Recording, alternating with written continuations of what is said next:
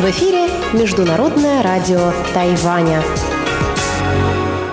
Здравствуйте, дорогие радиослушатели! В эфире Международное радио Тайваня и вас из тайбэйской студии приветствует ведущая Анна Бабкова.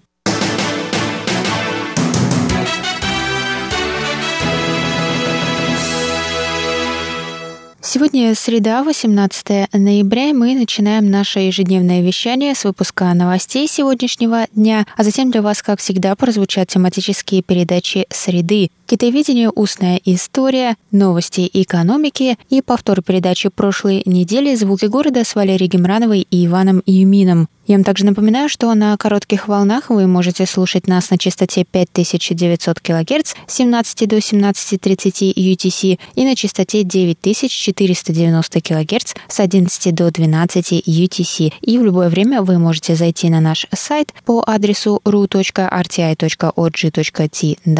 и там прочесть последние новости с Тайваня и послушать еще раз ваши любимые передачи. Также скачивайте наше приложение RTI2Go. Оно доступна на русском языке и подписывайтесь на нас через подкасты. А сейчас давайте к новостям.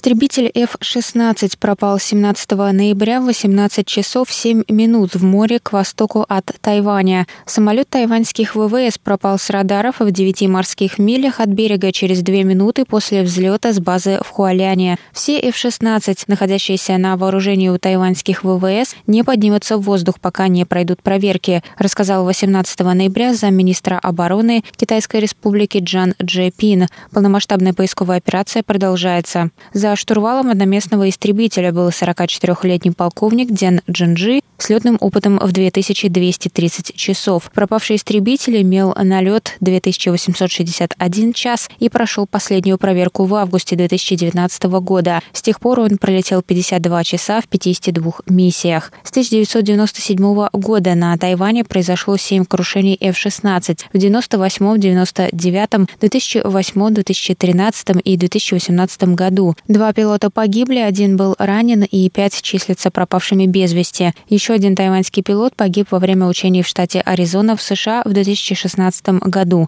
Джан сообщил, что пилот мог быть изможден. Известно, что он принимал участие в собраниях утром, после чего отправился на вечерние учения. Согласно правилам, пилотам положен 8-часовой отдых перед учениями. Ведомство проведет расследование случившегося. Джан добавил, что пока все F-16 находятся на земле, вместо них на базах в Тайджуне и Тайнане будут дежурить другие истребители. Джан сказал, что это не отразится на боеготовности Тайваня.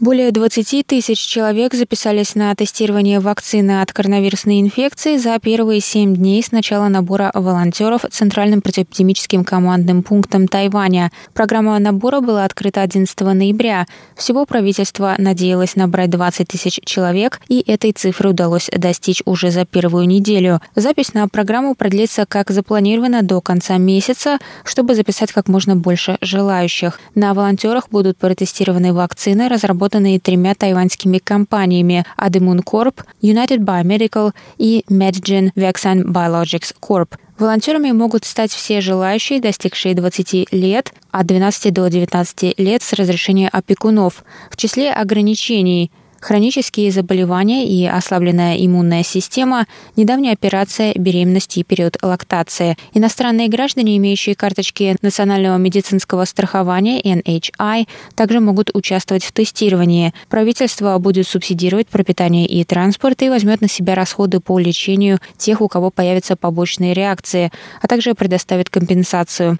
Центральный противоэпидемический командный пункт сообщил 18 ноября о двух новых завозных случаях заражения коронавирусной инфекцией. Новые пациенты – гражданка Индонезии старше 30 лет и гражданин Тайваня старше 60 лет прибыли из Индонезии и США соответственно. Всего на Тайване с начала пандемии было зарегистрировано 607 случаев, из них 515 завозные, 541 человек поправился, 7 умерли, 59 находятся в больнице, сообщили в Центральном противоэпидемическом командном пункте. Здравствуйте.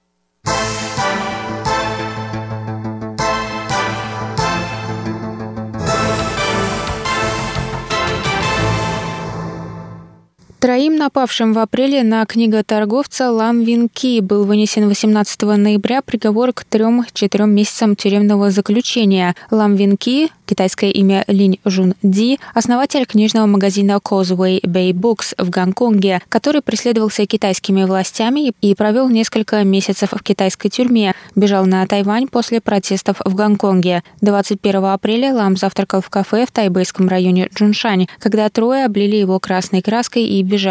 Это произошло за несколько дней до открытия его нового книжного магазина на Тайване, на котором присутствовала президент Китайской республики Цай Инвэнь. Нападавших признали виновными в причинении вреда здоровью и чести и свободе Лама, нанесении ущерба его личной собственности и неуважении личных политических убеждений и ценностей, заявили в суде. Вместо тюремного заключения виновные могут выплатить штраф. Инициатор нападения признал, что был рассержен продемократическими взглядами Ламвинки.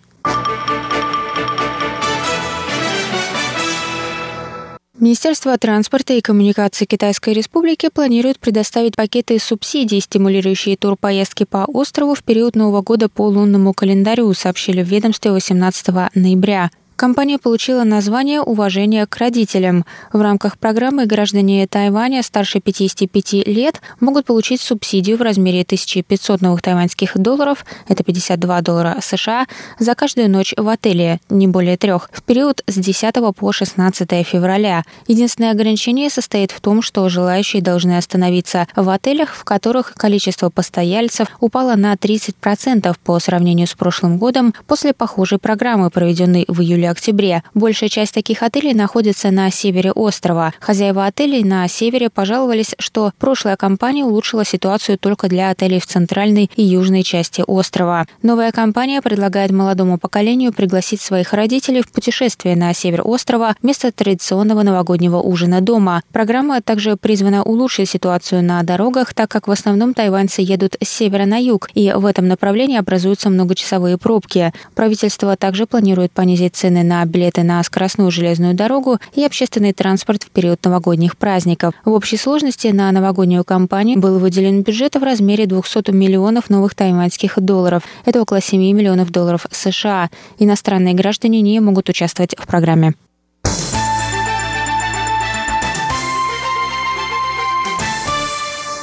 Это был выпуск новостей за среду, 18 ноября. Для вас его провела и подготовила ведущая русской службы Анна Бабкова. На этом я с вами прощаюсь и передаю микрофон моим коллегам.